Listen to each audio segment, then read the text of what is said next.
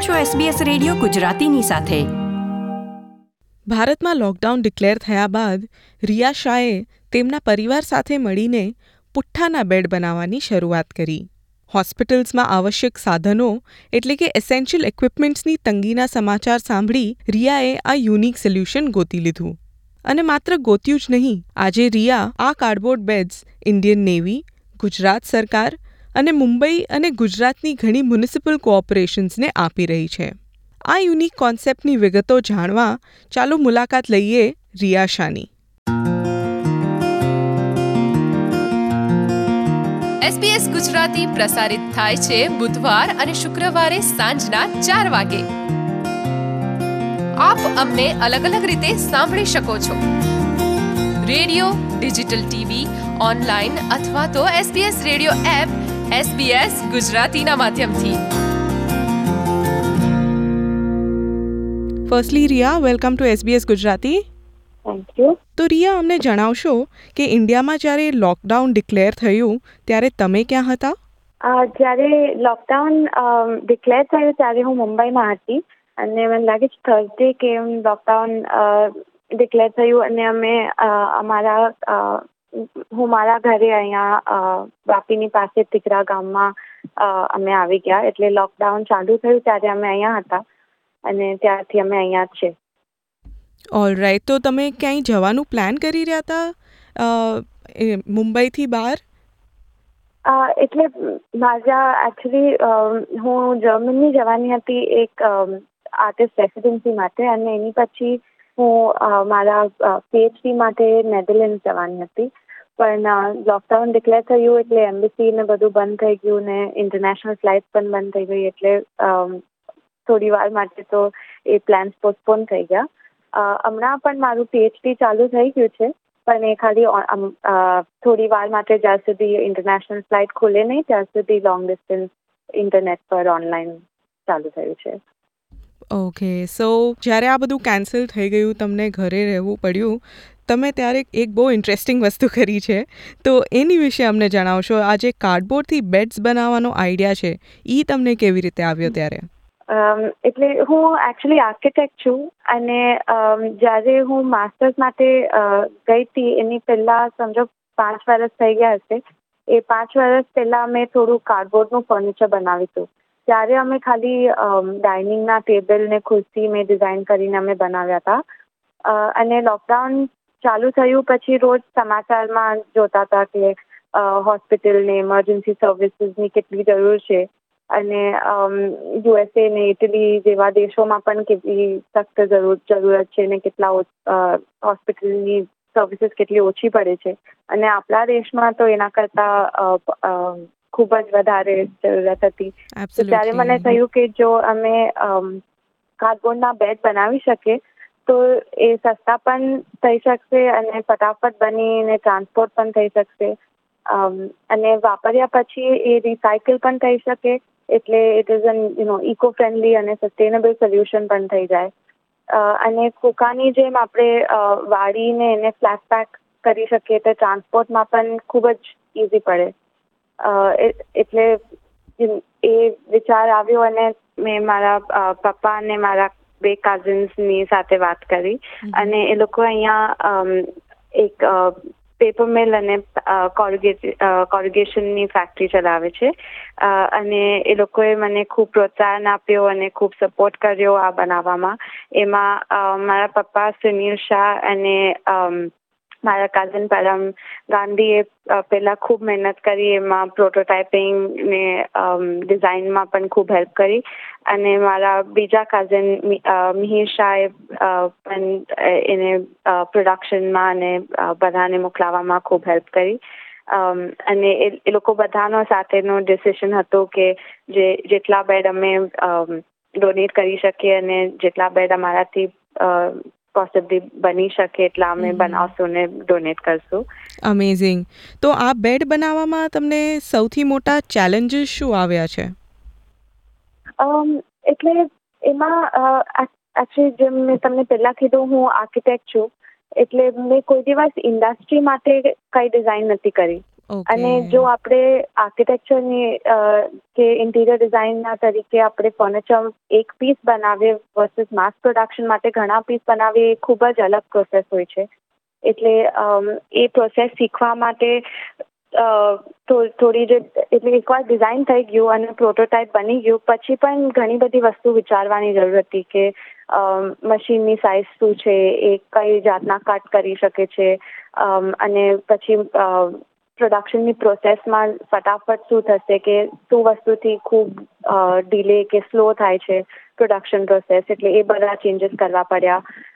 પછી મેં પહેલાં કાર્ડબોર્ડ સાથે એક જ વાર ડિઝાઇન કરી હતી અને ત્યારે અમે માસ પ્રોડક્શન સુધીનો એટલો વિચાર જ નહોતો કર્યો. એટલે આમાં અમારે એ પણ વિચારવાનું હતું કે અમે પોતે અસેમ્બલ નથી કરવાના. કોઈ બીજો હોસ્પિટલના માણસો કે એવું કોઈ અસેમ્બલ કરશે તો એ લોકોને એકદમ યુ નો એકદમ ઇઝીલી અને જલ્દીથી જરાય તકલીફ વગર એ લોકો કઈ રીતે અસેમ્બલ કરી શકે. પછી જો એકવાર બની ગયા બેડ પછી પાછા જો કોઈને ખોલીને પાછા સ્ટોર કરવા હોય તો એના માટે કઈ રીતે અમારે ડિટેલ ચેન્જ કરવી પડે, એ બધું અમારે વિચારવાનું હતું અને એ બધું, એ બધા ચેન્જીસ પણ કરવાના હતા. પછી અમે પ્રોટોટાઇપ લેઝર કાટર પર કર્યું. પણ લેઝર કાટરના મશીનમાં અને માસ પ્રોડક્શનના મશીનમાં કયા ફેર છે અને એના લીધે બેડના જોઈન્ટ્સમાં અને ફિનિશ ને એજીસમાં કેટલો ફેર આવે છે એ બધું પણ વિચારવું પડ્યું. એટલે બીજી વસ્તુ છે કે આ બેડ અમે એકદમ જોઈન્ટ વગર બનાવ્યું છે. એટલે એમાં ના તો તમને કોઈ ફેવિકોલ કે ગ્લુ જોઈએ ના તો કોઈ ટૂલ્સ કે કોઈ સાધન નથી જોઈતા એને બનાવવા કે ખોલવા. અને એના માટે જે જોઈનરી છે એ બધી એકદમ પ્રિસાઇઝ આપવી પડે. એમાં એક એક એક mm નો પણ ફેર હોય તો એ પેડ લૂઝ થઈ જાય કાં તો ફિટ ના થાય. એટલે એ બધી ડિટેલ અમાર અમને ચેન્જ કરવામાં ખૂબ વાર લાગી. અને આર્કિટેક્ટ તરીકે કે ઇન્ટિરિયર ડિઝાઇનર તરીકે પહેલા મારા વિચાર ખાલી યુનો કોઈ વસ્તુ કે ફર્નિચર કેવું લાગે છે એના પર હોય. અને આમાં એ ફોકસ કેવું લાગે છે એના કરતાં ઘણું વધારે એનું એસેમ્બલીનું ઇઝ ને એ બધી વસ્તુ હતી. એટલે પ્રોસેસ થોડો અલગ હતો. પણ એ ટ્રાય કરવામાં પણ ખૂબ અને બધા ચેન્જીસ કરવામાં પણ ખૂબ મજા આવી. અને થોડું ચેલેન્જિંગ લાગ્યું અને ચેલેન્જિંગ હોય તો કોઈ પણ ડિઝાઇનરને ગમે. એબ્સોલ્યુટલી ગ્રેટ તો હવે તમે ડિઝાઇન કેવી રીતે કર્યું એ બતાડ્યું? પછી પ્રોડક્શનમાં કેવી રીતે ફેમિલીના હેલ્પથી તમે કર્યું એ બતાડ્યું?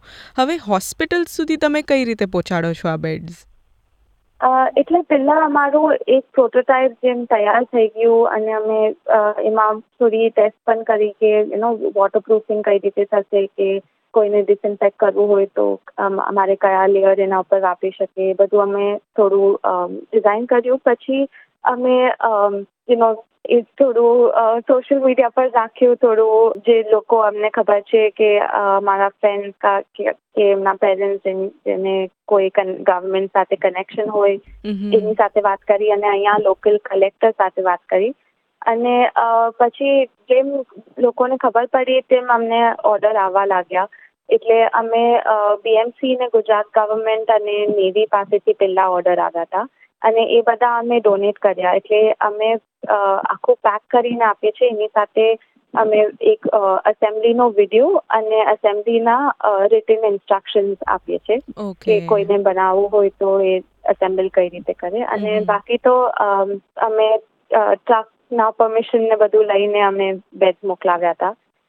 નેવીએ પોતે એમના ટ્રાન્સપોર્ટ આપ્યું હતું એટલે અમારે એની જરૂર નથી પડી. અને. પરમિશન તો ગવર્મેન્ટ પાસેથી ડાયરેક્ટલી મળી જાય. એટલે એમાં પણ તકલીફ નહીં નહીં થઈ ગ્રેટ એન્ડ લાસ્ટલી રિયા તમને પૂછું હતું કે હવે નેક્સ્ટ શું ટાર્ગેટ છે? તમારું પ્લાન્સ શું છે નેક્સ્ટ તમારા હવે? એટલે અમને છે ને જેટલા અમારાથી ડોનેટ થયા એટલા થઈ એટલા અમે કરી લીધા છે. અને બાકીના અમને હજી ઘણા બધા રિક્વેસ્ટ આવે છે. બેડ માટે જે ફ્રોમ યુ નો ઘણા એનજીઓ કાં તો મેડિકલ ઓર્ગેનાઇઝેશન જેને જેની પાસે એટલા ફંડ નથી. અને એવી ડિસ્ટ્રિક્ટમાં જે ડિસ્ટ્રિક્ટમાં પોતે એટલા ફંડ નથી હોતા તો અમે એના માટે ક્રાઉડ ફંડિંગ કાં તો સીએસઆરનું ફંડિંગ ગોતીએ છીએ કે અમે એ બેડ પણ અમારા કોસ્ટે પ્રોવાઈડ કરી શકીએ અને બાકી હું એવો વિચાર કરું છું કે આવા કિટ જો અમે તૈયાર રાખી શકીએ અને જો ગવર્મેન્ટ એવા સ્ટોર કરી શકતી હોય કે આવી કોઈ પણ જરૂરત પડે કે કોઈ પણ ઇમરજન્સી જરૂરત પડે, ત્યારે એ લોકો ફટાફટ બનાવીને એ ઇમિડિયેટલી કોઈ મેડિકલ સર્વિસીસ તૈયાર કરી શકે. તો એના માટે શું જોઈ, જોઈએ અને કઈ રીતે અમે એવું ડિઝાઇન કરી શકીએ એ વિચારું છું.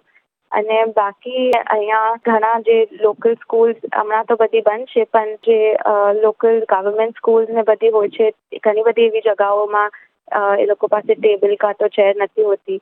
અને એનાથી બે વસ્તુ થાય છે. એક તો લાદી હોય તો એવી ઠંડી હોય કે કે શરદીમાં એ લોકોને યુનો ખૂબ ઠંડક ઠંડુ લાગે હા. તાવ કે એમ થઈ જાય. અને બીજું કે એ એ પોસ્ચરમાં તમે જો એકદમ વળી વળીને લખો તો એ પોસ્ચર પણ છોકરાઓ માટે જરાય સારું નથી. એટલે હું વિચારું છું કે એ જો અમે નાના ડેસ્ક ને ચેર્સ બનાવી શકતા હોય ને એ આંગણવાડીઓ કે ગવર્મેન્ટની સ્કૂલોમાં આપી શકતા હોય, તો એનું ડિઝાઇન હમણાં હું કરું છું. પણ એ ખાલી પ્લાન્સ છે હજી, એ કાંઈ મટીરિયલાઇઝ નથી થયું. Okay all right thank you Riya thank you very very much તમે આજે આટલો સમય કાઢીને અમારા સાથે તમારી સ્ટોરી શેર કરી. તે બદલ ખૂબ ખૂબ આભાર. Thank you thank you so much for having me અને મને બોલાવવા માટે ને અમારો મેસેજ બધાને આપવા માટે તમારો ખૂબ આભાર. આપણો સમાજ આપણી વાતો SBS Gujarati. Like share comment કરો. એસબીએસ ગુજરાતીને ફેસબુક પર ફોલો કરો.